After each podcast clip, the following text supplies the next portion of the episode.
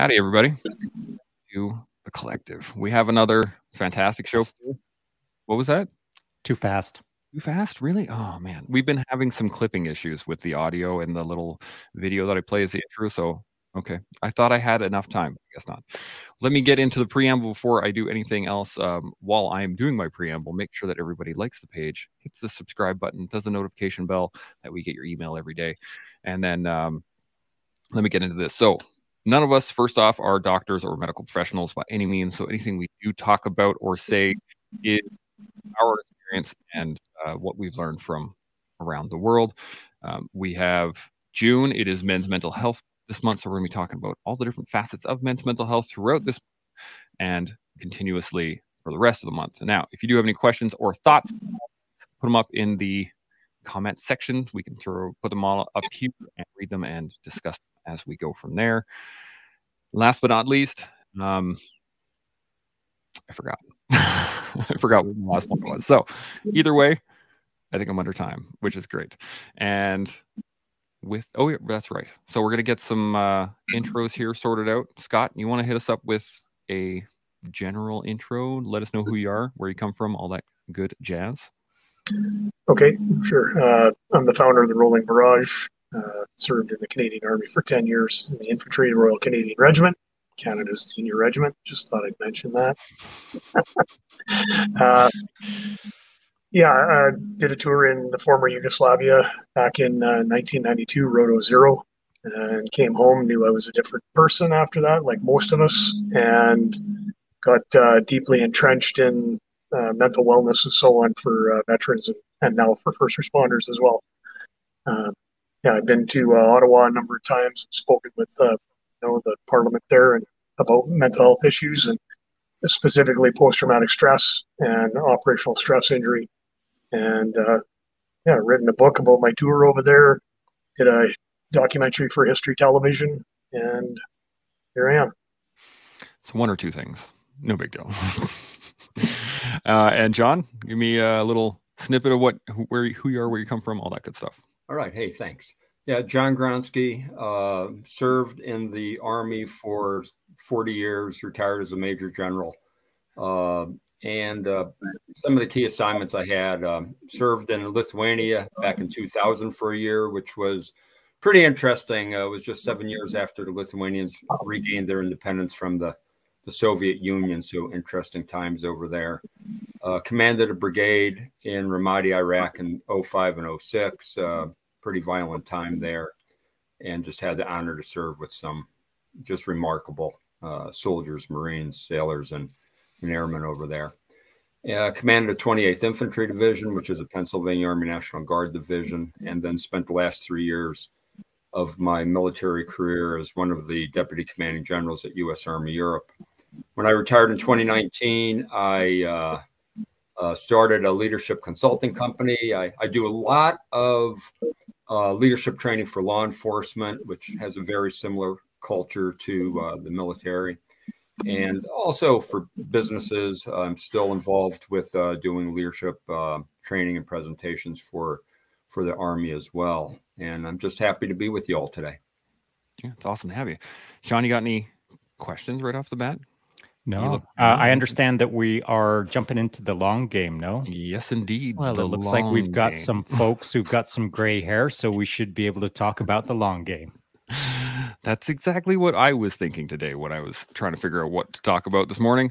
Um, but well, let's dive right into it. the The concept of the long game, you know, being able to play in depth or being able to utilize the information at a later date rather than just requiring uh, instant gratification. Uh, I think it's something that we, especially as young men, we struggle with. At least I know I did, even now.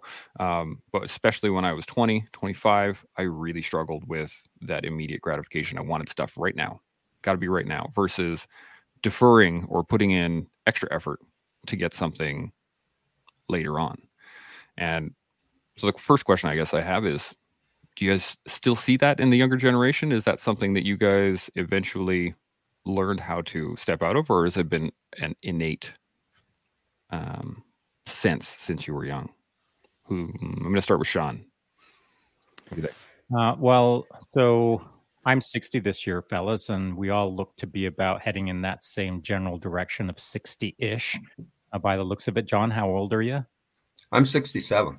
Okay. And what about yourself, Scott? Oh, I had him. 57. 56. Sorry, had you moved? No, there we go. I'm, I'm still a young young pup here at 56. So Okay, okay. So we're all kind of hanging around those late 50s, early 60s kind of thing. Okay, except for John, who's mega old. So uh, I, I that's an that's an important aspect of this conversation. I feel because uh, my generation, uh, I was born in '63, and uh, so my gen uh, or maybe my life and my generation, I didn't have much. I didn't expect much. I never.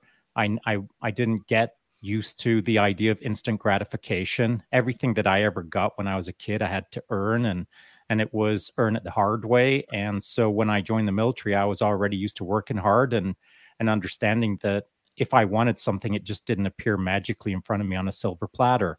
And so my military career reinforced that that all of the things that I wanted to earn took a lot of hard work and took a lot of time. And uh, so when I finally reached tier one, I think I could look backwards at that point and realize, you know, that took a lot of effort to get to the starting line of tier one. Now I don't even know where this is going to go. So then I was looking further forward into the unknown long game. My careers have since um, after I left JTF2 have since reinforced this notion of the long game. And uh, when I left the teams, I was trying to figure out how to do sort of a tier one approach to life or to the careers that I would get involved in.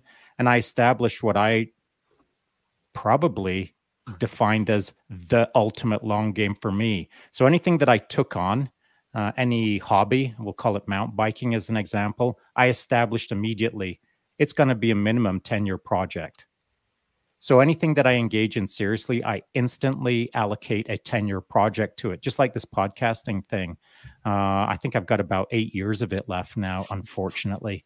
And so the I, I set a minimum standard of I'm going to give it 10 years and then I'll see where it goes from after that. And so now at 60, I can look back at all of those 10 uh, year projects. Some of them are 12 years long, some of them are seven years long, some of them are 23 years long. And uh, I now much better understand what truly the long game means versus when I was just 20 and 30 years old. It's hard to understand long if if you have never played a lot of long games. Great point. John, you got any thoughts? Uh, yeah, you know, I kind of grew up in the same era as Shaun, and uh, you know, a lot of the same stuff. You know, I remember taking a bath in like a, a metal corrugated tub. You know, I mean, and and stuff like that. And you know, I was I I always tried to seek out things that were kind of challenging and tough. I mean, that's why I like to play football in high school. That's why uh, I joined the army. You know, it was about looking looking for a challenge.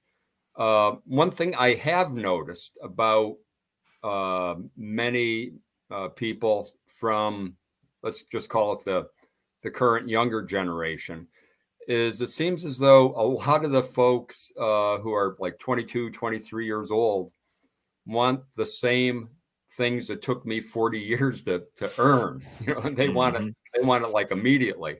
And I, I always find that kind of kind of interesting. But you know, I really think it comes down to um, trying to be a resilient person and also self discipline is a big key part of this. And some people think that you know if you're a self disciplined person, meaning putting out putting off gratification, you, you know, to the future, so you could could work on some of the fundamentals you have to work on today. Some people think you know that that's uh, you know takes away freedom actually, I think if you're a self disciplined person, it actually provides you more options in life.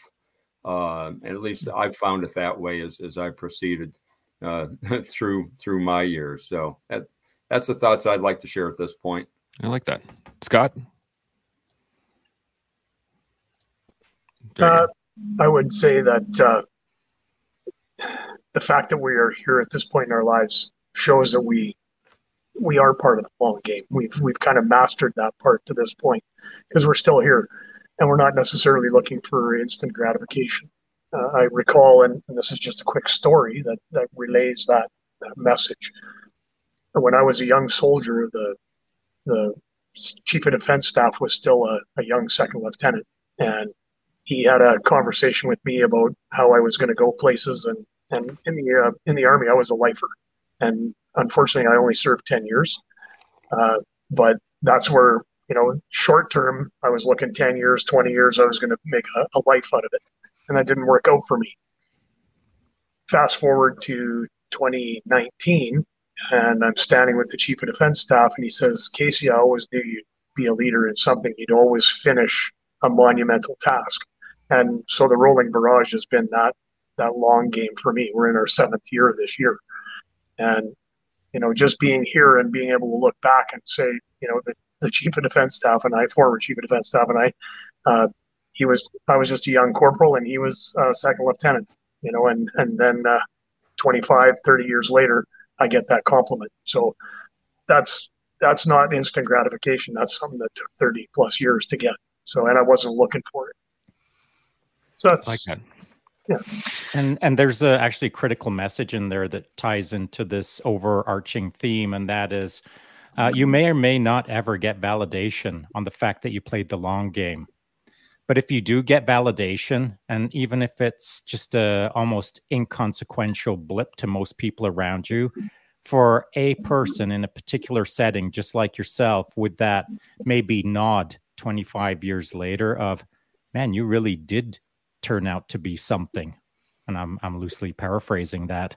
Um, that little nod from the right person decades later is enough to make all of those decades worth it and so it's an important distinction between constantly wanting to be 40 years into the game within your first year and desperately needing validation versus being 40 years into the game, never needing any validation. And the moment that you get one tiny little nod, just one over all of those years, only one, if you only get that one, that's the one that makes it all worthwhile. So, it's two interesting validation uh, generational differences and it's two interesting generational long game determination differences.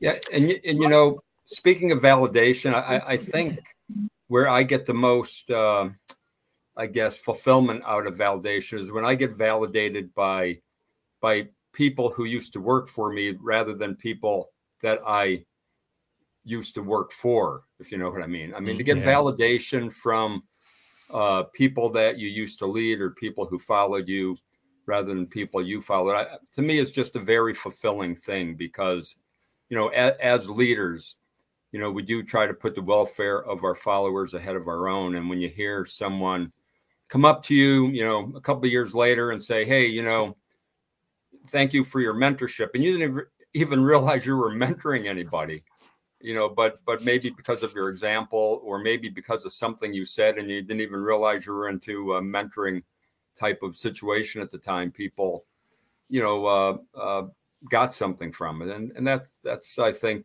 fulfilling for for me as well as i'm, I'm sure many other people so, John, I have a question for you. I'm sure that you you observed the pattern many times over your career where someone either that worked for you or you work for you would get some form of validation. It seems to me, just like myself, you prefer that kind of validation through the context of leadership related or or making someone a better human being. We'll call it. Uh, what what what was what were the kind of validations that really stood out to you? Um, and and they may not have been massive or minor. I, i'm not going to contextualize it. What were the things that stood out for you as wow you know i either needed that or that really left an impact yeah and I, and I think it's just people that i run into who i haven't seen in a long time or maybe some people who reach out to me now and then on on social media who maybe uh, tell me that I made some type of impact in their life. Uh, and I didn't even realize that. I mean, some of these people, you know, you, you, you didn't even realize that, that, that you were doing that. Um, you know, I remember uh, I was visiting a soldier at Walter Reed uh, after we came back from Ramadi. And uh, I was still serving in the military at the time. And this um, NCO comes over to me uh, from an active uh, component unit who was task organized with us, and he he saw the patch on my shoulder, some you know my name tag, and he said, "Hey, I just want to tell you that your brigade really took care of us." And you know, not necessarily that I took care of anybody, but but our brigade did, and that really made me feel good because he didn't have to say that. There was no nothing in it for him to say that, uh, but just just hearing something like that uh, provides me personal fulfillment. Like, okay, um, you know, doing the right thing really mattered to somebody, and and uh, you, you realize realize how good that was for in somebody's life. It made a difference and it made an impact in somebody's life. Hmm. So I is it I'm just going to tease the, the the details out just a touch. Is it fair to say that in that moment you uh, appreciated that validation more so because the individual was referencing the team rather than referencing you? Does that make sense? Yeah, ab- absolutely it does. Uh, because uh, let's face it, um, leadership is not a solo uh, role. Really, leadership is, is is really all about team. I mean, if a leader can't bring a team together, uh, the leader is not going to accomplish anything at all. So, yeah, I, I think uh, I think it's because he was he was uh, referring to the team is is what made it more of an impact for me. Yeah, good man. And, and one final uh, nuanced uh, question: uh, Would you? Is it possible for you now to separate or distinguish between someone referencing a team effort and that's the validation and that's what you appreciate the most but is there an is there a moment in your life where someone validated just you the john the just you all by yourself or something? And and maybe could you make a comparison between those two on two on how how it makes you not feel but how you consider these sort of things? Well i i guess i uh, in both situations, it, it, it validates me where I felt like, okay, I did something right. You know, re- whether it was referring to a team that either I led or I was a part of, or if it was referring to me uh, personally.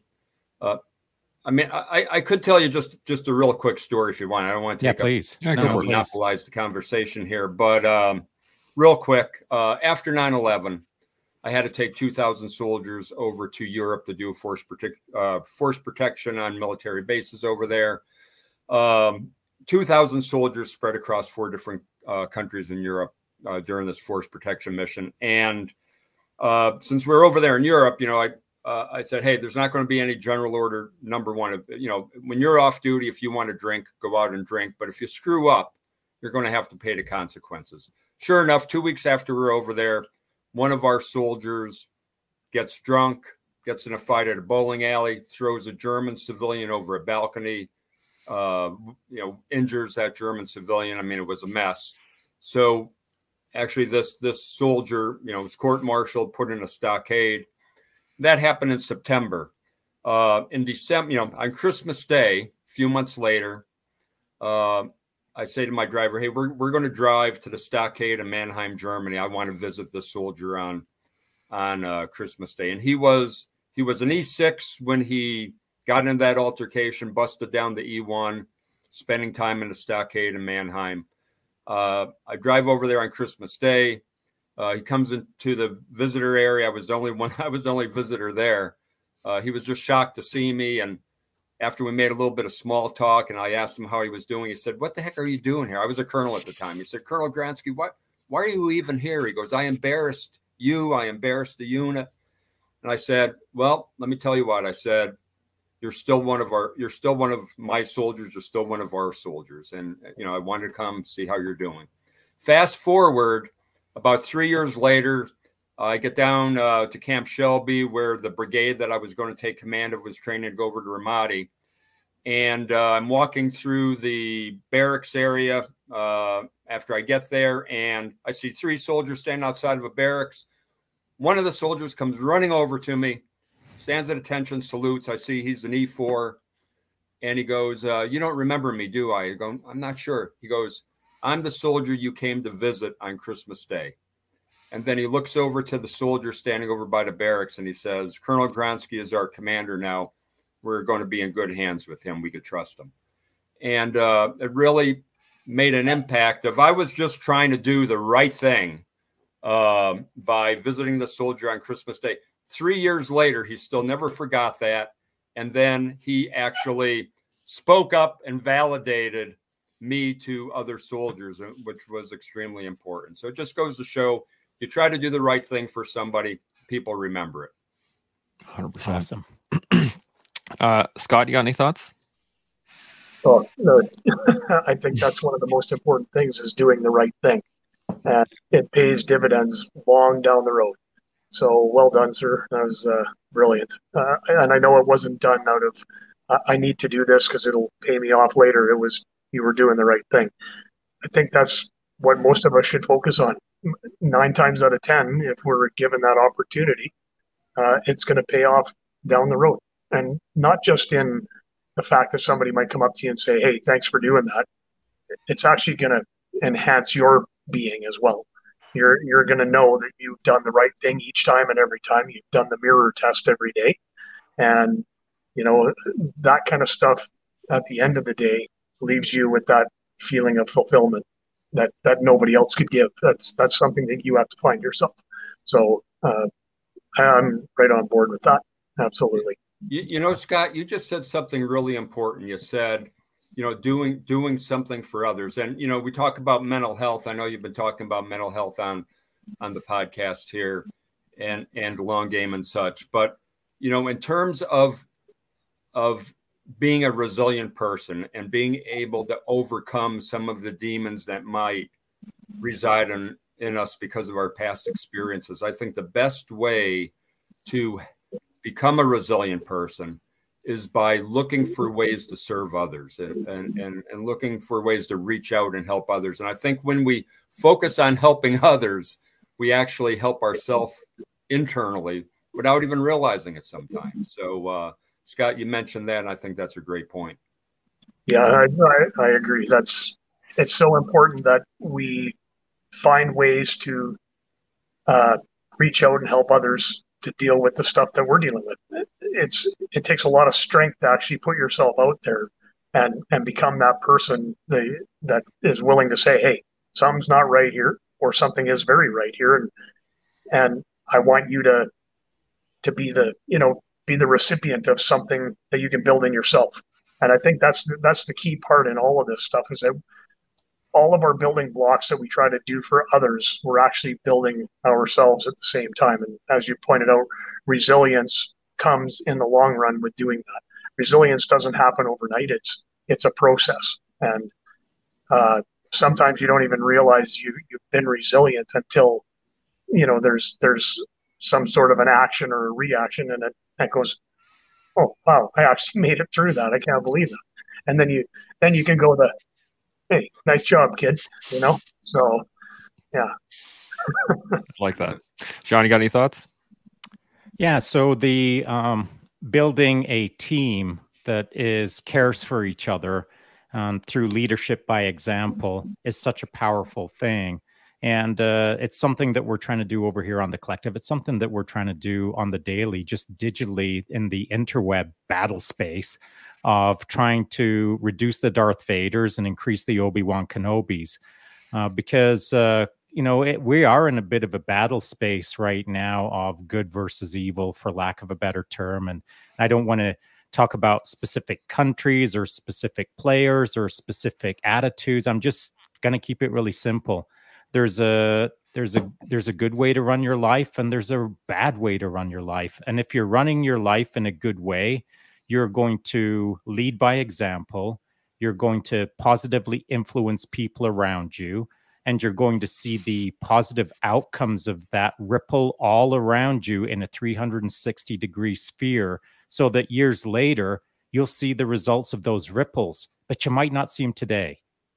If you're doing your best today to be cool and positive and make someone smile and and not force them to smile but make them smile in a way that they own the smile if you can find a way just to be a good dude today the ripples that you lay down today, you may never see, but maybe your neighbor will see, or maybe the guy across the street will see, or across the town will see. Doing good always creates impact. Whether we get to see the fullness of that impact, just like uh, you saw in the Mannheim uh, situation, that's a rarity that that you ever get to that we ever get to see these kind of sequences of events over a long period of time play out so that you see the positive outcome which reinforces within ourselves oh this does work. Oh if i do this then that. These these real um eye-opening moments where it all comes together and you see the obviousness of how to do it well it's rare. And so the moment that you see it, you've got to latch onto it, you've got to believe in it, and you've got to execute against it so that others can see that the Mannheim situation, for lack of a better term, is available to all of us all the time. 100%. Any other thoughts on that? I got a couple comments here I wanted to hit up, but any other, anything else?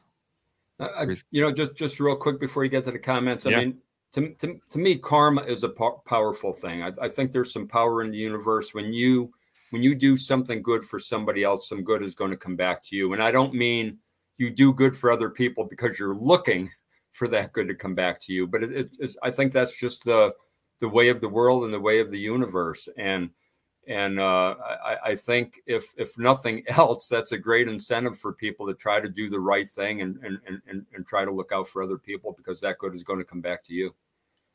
Yeah, Scott, you got anything? Yeah, I'll just say just because uh, John had mentioned that, uh, and then going back to your Mannheim uh, story, that soldier came up to you because you visited him on Christmas Day, so that karma came back to you in the regard that he validated you to the other soldiers.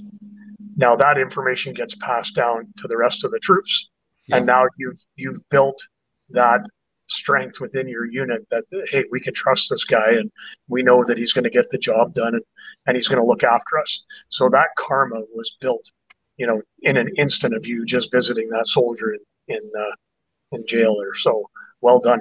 And again you weren't even looking for it you were just looking after him. So yeah that's awesome. Um, Shaun, you got anything else to add before we hit the comments, buddy? All right. So we got a couple and then a, a, question. Tanya says, "Love that point. Discipline equals freedom. May be one of the most important lessons we can learn." I agree 100. Um, percent I'm still trying to learn the lesson quite regularly, but uh, that's well, there's a, two a, lessons. There, there's two lessons when it in respect to discipline equals freedom. There's the first lesson, which is go out by the book, read it, and then think that you understand discipline equals freedom, uh, which you don't. Then there's the other lesson, which is discipline equals freedom over a long period of time. Then you'll start to understand how discipline equals freedom.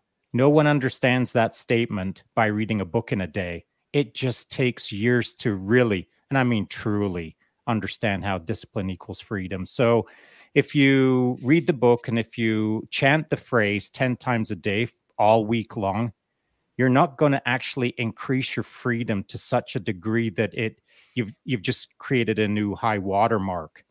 That the needle's hardly budged in respect to the long game. The long game of discipline equals freedom is an entirely different thing that requires a big backwards reflection, not not understanding that oh today will be a little bit easier or today was a bit easier or yesterday was a bit easier. I'm talking about well decades ago when i started using discipline equals freedom i can now understand dot dot dot. So the, there's really two there's the acute discipline equals freedom and then for lack of a better term there's the chronic understanding of discipline equals freedom. Like hey, could i jump in and just men- Absolutely. mention something how, how this could maybe uh, make an impact on, say, a, a 19, 20, 21 year old out there listening to this. And what I when I talk to young people, what I like to explain to them, if you're disciplined enough to to get yourself a job, even if it's a part time job, if you're disciplined enough to find some type of volunteer endeavor to get involved with, even at the young age, if you're disciplined enough to go, you know, whether it be a university or whether it be a technical school, but to learn something if you know because a lot of those things do take discipline. Uh, what it does is it opens up options for you that you're not even going to realize these options might become available 10 years down the road that you know just because you uh, you know uh, were able to gain people in your network from this part-time job you took on because instead of hanging out around the house you decided to go work or you know instead of hanging around the house you decided to get involved with this volunteer opportunity and it created some type of networks for you and it gave you some experience and that could opened up doors for you 10 years down the road that you're not even thinking about right now. So when i say you know self-discipline provides options which ultimately provides freedom i, I think that's kind of a, a real way for for people to look at that yeah, and I'd, I'd just like to reframe what I said based on that. A better way for me to explain it is discipline equals freedom in the day with an eye towards discipline equals freedom over a decade. So mm-hmm. view your goals in the day, but understand where you're ultimately, where your 10 year project or your 20 year or your 30 year or your 40 year project is taking you and maintain a form of overarching discipline towards your mega outcome that you're pursuing decades from now. 100%. Scott, you got anything to add to that? No, good. Good. Uh, Tanya then goes on. She has a question as a leader, how would you model accepting praise, especially in front of subordinates? Uh, extrinsic, extrinsic motivation isn't sustainable, but getting the nod plus letting it sink in can help with a sense of self worth. She asks because the warrior archetype tends to spit out compliments like a vending machine with a crumpled $5 bill. Humility is a virtue, but for someone struggling, that virtue can be a double edged sword. So, let's go back to this question. As a leader, how would you model accepting praise, especially in front of subordinates? John, start with you. Yeah, I, I think I think the best thing what I what I found, and you know, it, you know, if, if, you're trying to be a humble leader, a lot of times you you know you, you just don't want to accept the praise. But what I found over time is the best way to handle that is just uh, you know just say thank you and accept it and and appreciate the fact that somebody found some value in the leadership that that you're exhibiting. If you, I think if uh, you try to kind of put it off, I, I think in a way you're not paying respect to the person who's providing the phrase if, if you don't accept it.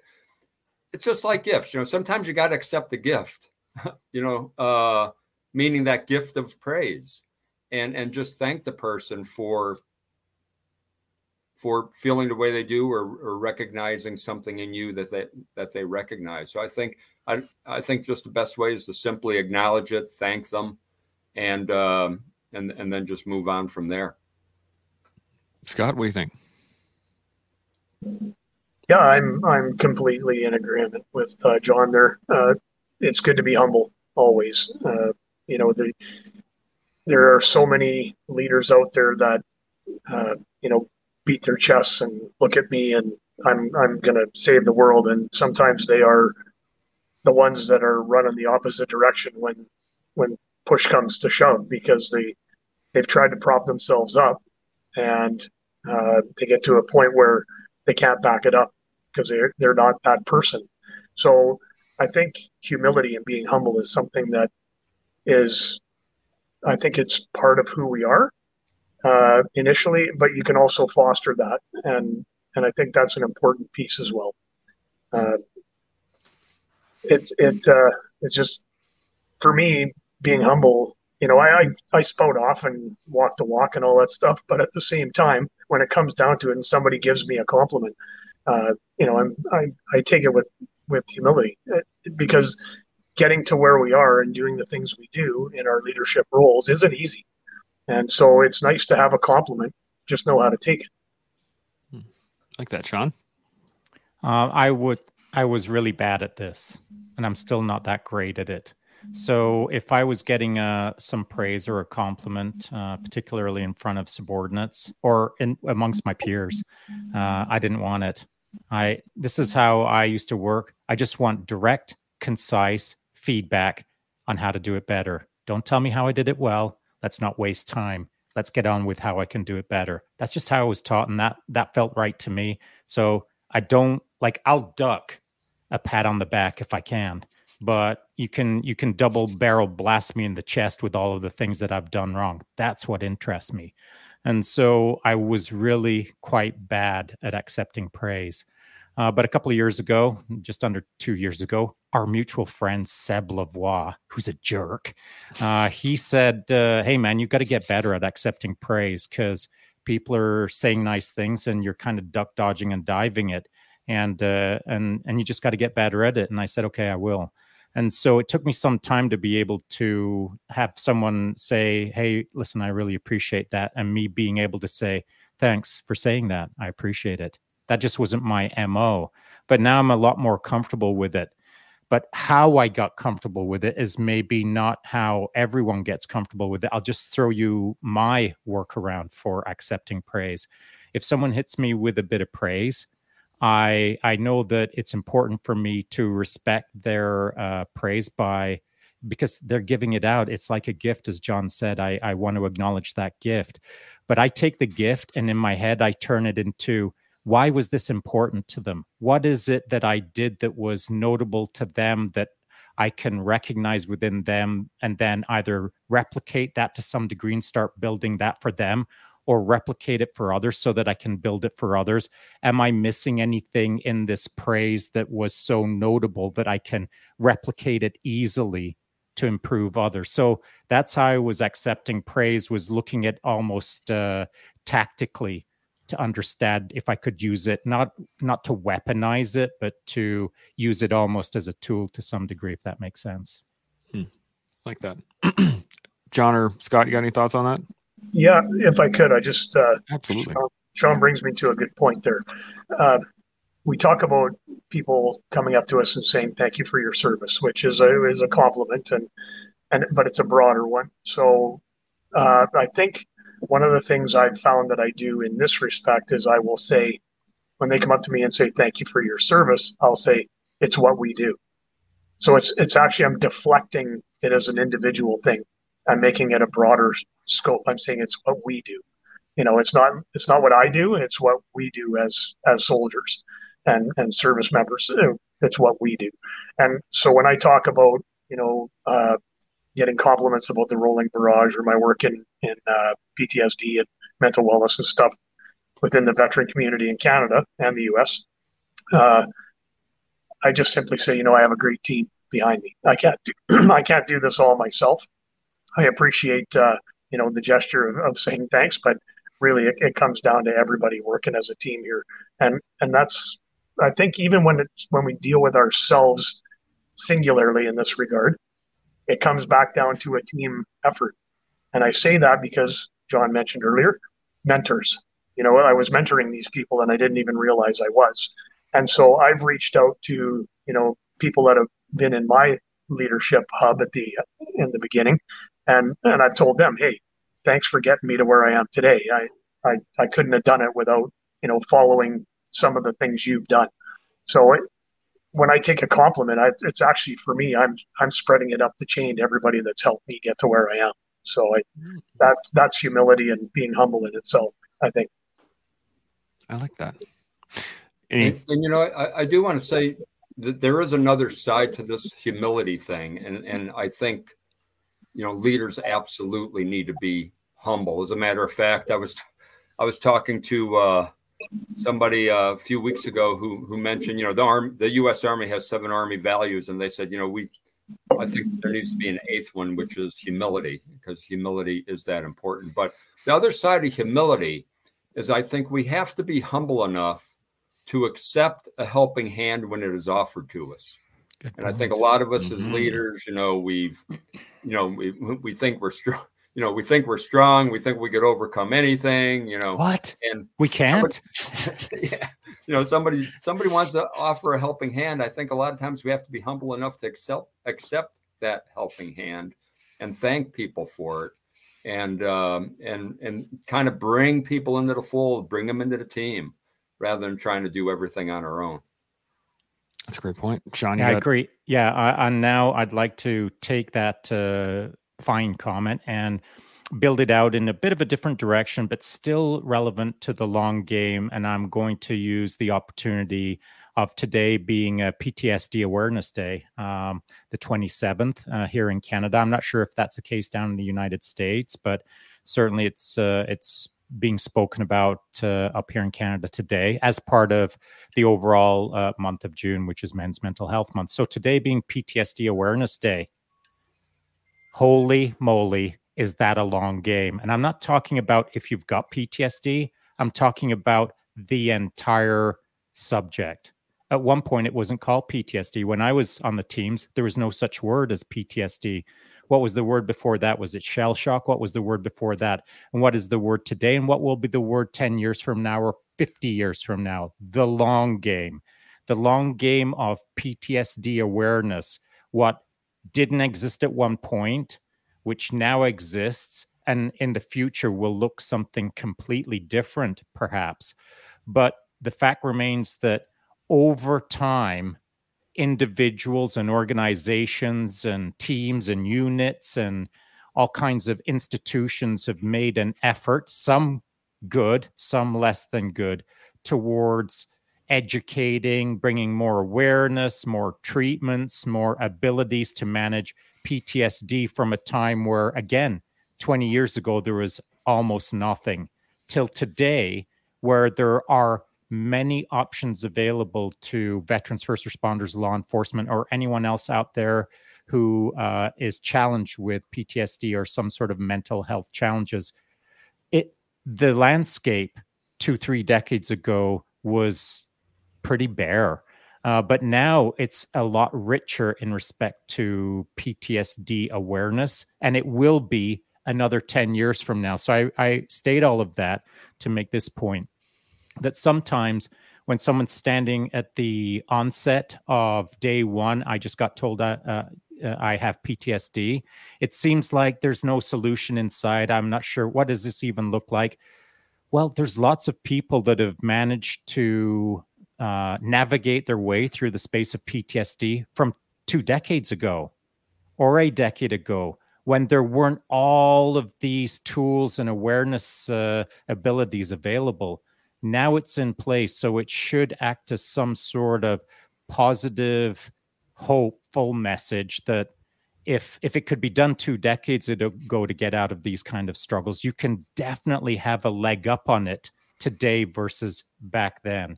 I hope that makes sense. Indeed. Go yeah, it makes, yeah, it makes great sense, uh, Shaun. Uh, you know, as a as a product of the 80s and 90s, uh, PTSD uh, you know, if you look back to the Vietnam War and the end being around 74, uh, there wasn't even a diagnosis by the American Medical Association until 1982. Uh, you know, they, they created the designation post traumatic stress disorder, which, I mean, when you think about that, 74 to 82, it took them eight years to come up with an actual terminology piece for that. And, and there was so much work that had to be done and is still being done today uh, in this regard. Uh, so for us in the in the awareness game, you know, the long game of that from the 80s, 90s, and and now into the you know 2020s, uh, we're talking 40 years. And so for me specifically, 1992 to now, you know, we're looking 30, 32 years, I think it is. And and I didn't know when I went to National Defense Medical Center uh, to get checked out because I knew something was right after I rotated back to Canada uh, I was literally sitting in front of a couple of doctors with blank expressions and blank notepads in front of them because they, they didn't know what they were dealing with.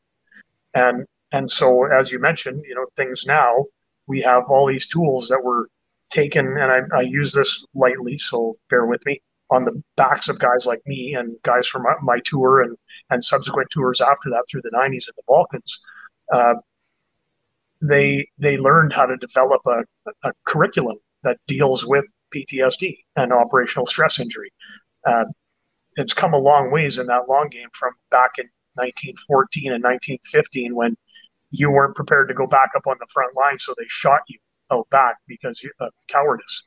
So, and today, you know, we, are still dealing with the universality to service issues, uh, which is something that I'm trying to that's, that's where I'm working towards trying to, to mitigate is in that regard so that we can keep our soldiers in longer and because they've spent all the money in recruiting and training and so on and it's like a broken leg you just need to you need to figure out how to fix it so that it's strong enough to carry on with the with the duty at hand and lots of troops are capable of doing that. I mean, there are guys still in uniform that are living with PTSD eh, eh, to the maximum, but they're in for the long game. They're getting their 20 years or their 40 years or whatever it is they're looking for.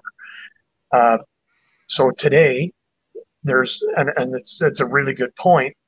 Today, we, there shouldn't be the list of suicides that there are, because there is so much information out there now. There is so much support. There is so much everything out there. The only thing that's lacking is the soldier or you know whatever trade they're in being able to recognize that they need help and actually putting their hand up there and saying, "Hey, I need a hand with this." They don't want to end their career, so there's that piece of the stigma puzzle, and this comes back to universality of service stuff. Uh, if we're actually going to support these people and get them well and well enough to continue serving, then they have to be able to have a, a play a way to deal with that. And and I think you know they've come leaps and bounds from where they were, but they still need work. And I'm uh, I'm willing to you know give my piece on that anytime anybody wants to listen. We need to change the the goalposts on that. So that's yeah. my piece on that on the long game there. For sure. uh, any any other thoughts? I got a, another great. Tanya's spitting fire over here, so I'm just gonna throw her back up. But uh, um, she says, "Thank you. Perhaps accepting the praise slash gift humbly can mean the standard has now been raised. Best way to thank someone for give for a gift is to do your best with it. And I really like this, and it actually goes very much into what you guys are saying. I know after my diagnosis with PTSD, this is basically how I tried to run the game for a little while. Was anytime I was capable of something, that that was the new standard, and then I would try to beat that standard. And then I would so, for instance, I I still don't like crowds, but uh, in terms of long game, I, I want to be able to go out into crowds. I like to be able to go places with my wife, my kids, and all that good stuff. Um, but it wouldn't have happened had I not taken the time to actually work those daily steps of, oh, I can handle being around five people. Okay, cool. That's the standard now. I'm not going below that. Oh, there's six people. Okay, I'll work on that. And then 10, and then 20, and then 50, and then 100, and then walking through Costco on a busy Sunday morning, that kind of stuff, where you can, especially when it comes to PTSD, is that yes, it is a long game, it is a long concept, but it is manageable if you work it in a long term plan to say I think. Well, well, it is manageable and it is a long-term game, but where it usually is done wrong is when someone is at the start of the game and thinks, "Oh no, doom and gloom." That that ain't a fun game. Like who who sits down to Monopoly and thinks, "Oh, this is gonna suck." oh no, that's not a fun game.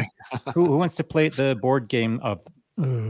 So it's a it's for us to spin it to some degree that whatever we're engaged in over the long game has to be almost gamified so that you can find ways to not entertain yourself. That's a that's a little bit casual but find ways to engage in a way that intrigues you or puzzles you or challenges you or fascinates you or I didn't think it could be done this way so I'm going to try it that way.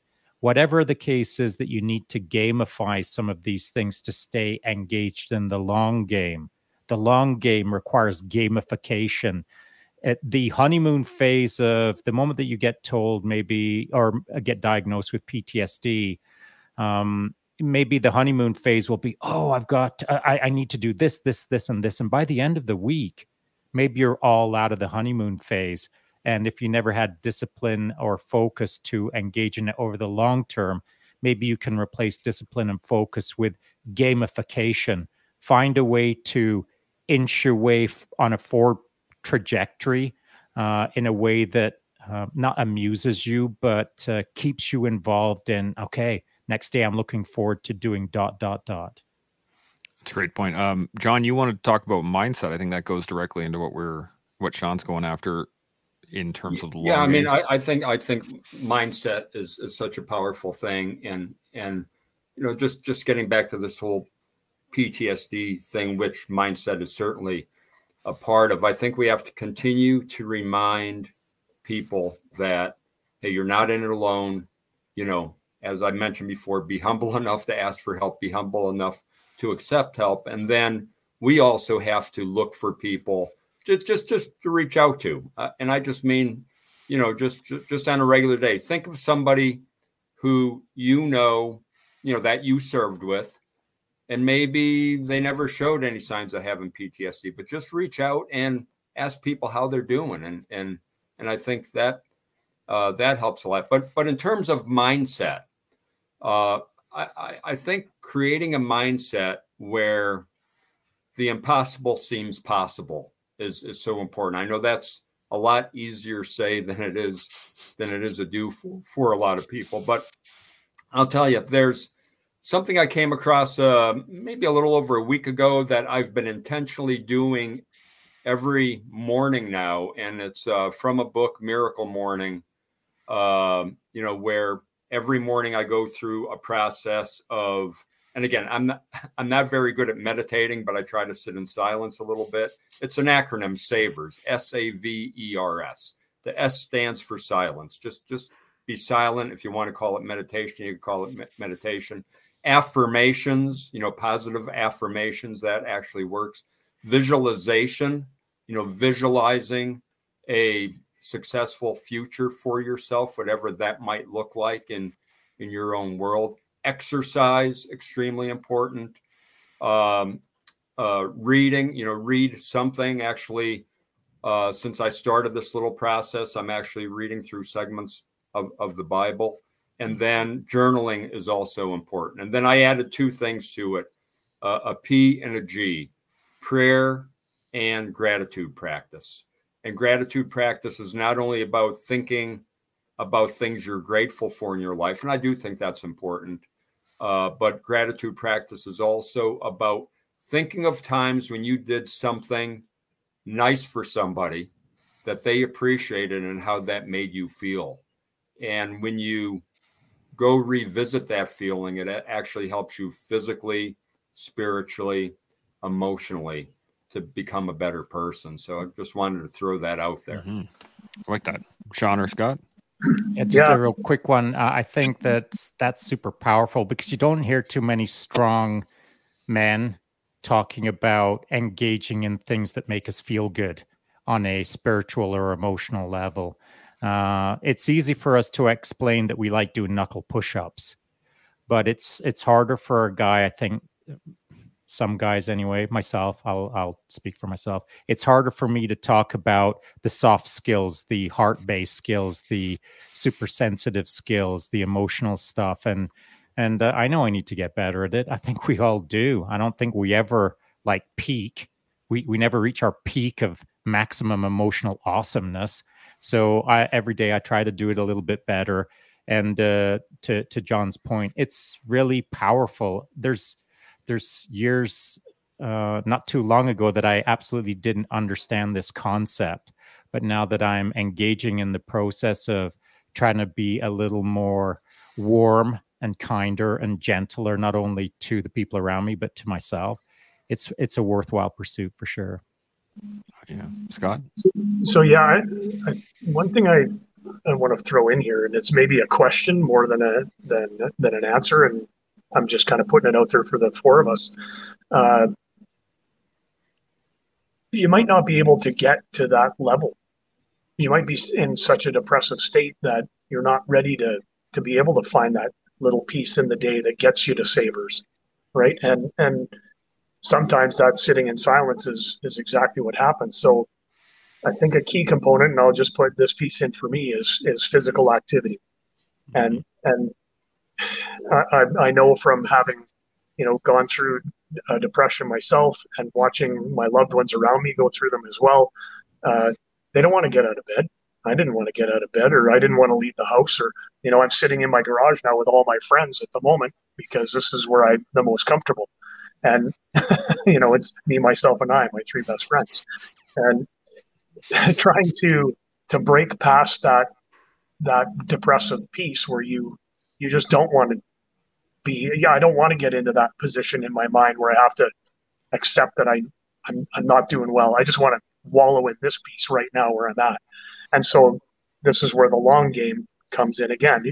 You don't have to run right outside and ride your bicycle around the block 20 times to get that energy moving. It could just mean walking up and down the stairs, mm. getting the blood flowing. All of these things, you know, they work on our amygdala, they work on our frontal lobes, they work on everything that gets us into these states. Physical activity is huge.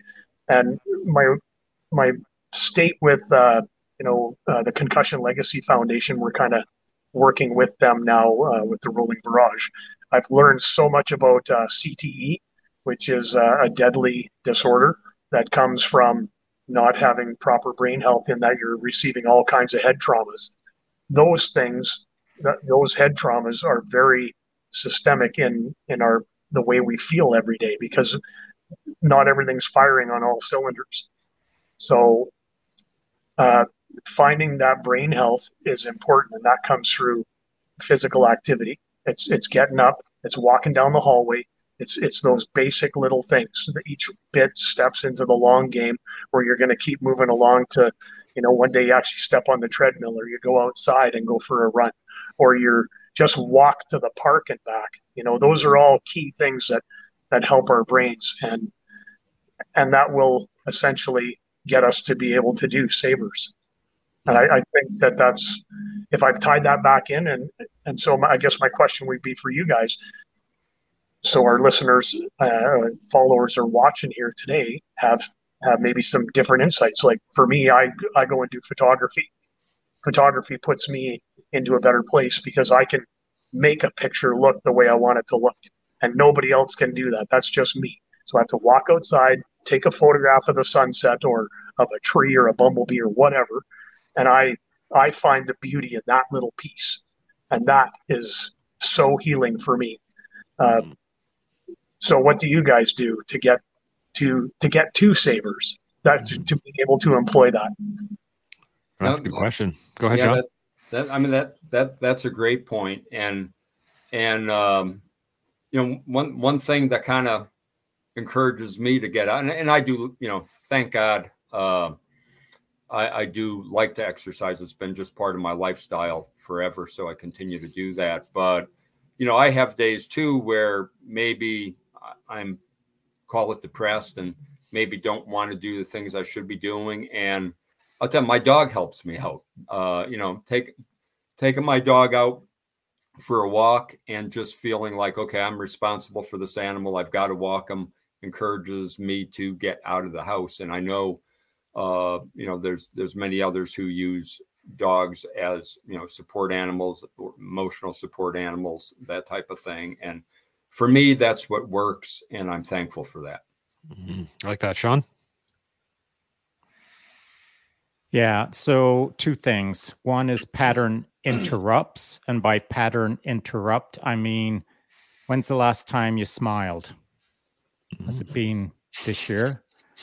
And so the I Chance did I or did I not challenge the entire interwebs to shoot a photo of you smiling you outside in the sunshine and put it on IG and at me.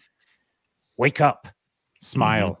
because it works magic. And I know dudes that are angry as angry can be, and they can't break out of that anger because they can't smile.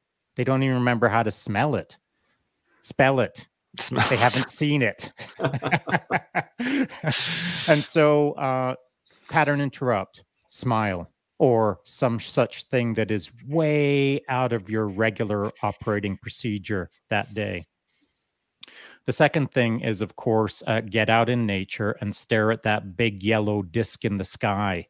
Uh, it is actually its own weird little bit of magic.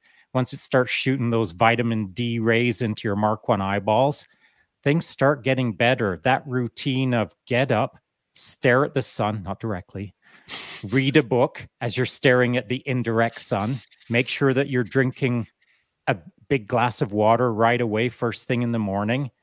Don't don't be pounding your coffee within 2 minutes of waking up. Actually hold off for maybe an hour and a half. 90 minutes adenosine clearance from the body a la Dr. Huberman protocol. So, you know, like there are routines that you can set in place that will keep you legit on a forward trajectory that you should, after a while, start looking forward to. Man, when I get up, I look forward to the sun, to grabbing the hagakure, to finding something in the hagakure that intrigues me that I can deeply contemplate for 15 or 30 minutes or whatever the case is. And then look forward to my first cup of coffee two or three hours after I've woken up. Things to look forward to as part of a positive routine of pattern interrupts that require not being angry, but require smiling at the sun when you look at it. Mm. I really like those. Uh, I guess my answer is jujitsu to most things. I think uh, that has been the biggest help for me across the board in getting to a place where I can actually calm. And I think really all of these things come back to being intentional, right? It is just at the very base of it, you have to put some intentionality in what you're doing every day, which I think is fantastic.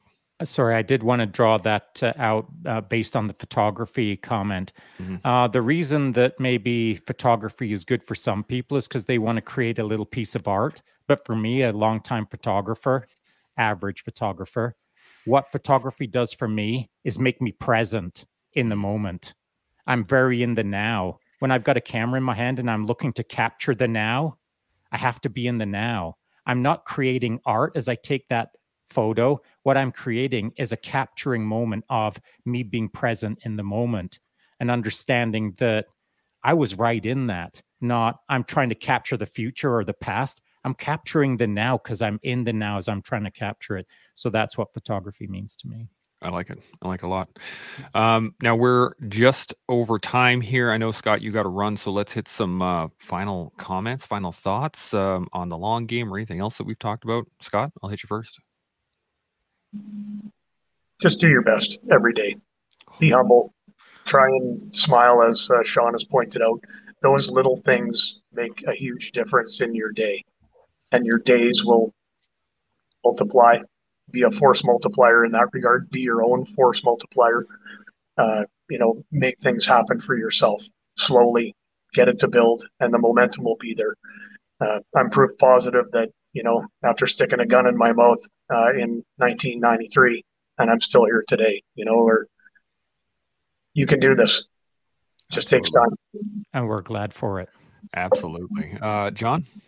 Yeah, you know, we hear we hear so many things that we should be doing to be a emotionally, spiritually, mentally, physically healthy person. And sometimes it becomes overwhelming to people. And I, I, think we all have to realize that you don't have to do everything. You know, maybe pick, you know, three things out that that you could work on. You know, uh, maybe you know one of them could be maybe a little bit of exercise. You know, maybe one of them could be a little bit of journaling. I mean, whatever it might be, it doesn't matter what it is. But you you don't have to do everything, but pick a few things out.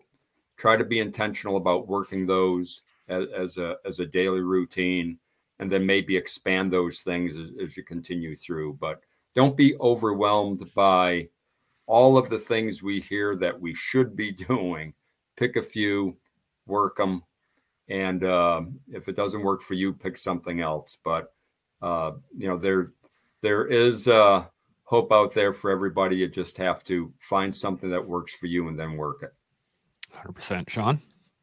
Uh, as I see it now, and this is what I didn't understand when I was a young man, but I do now understand it at 60, is I had two jobs as a young man. One was to play the long game for me, and one was to play the long game for the team around me.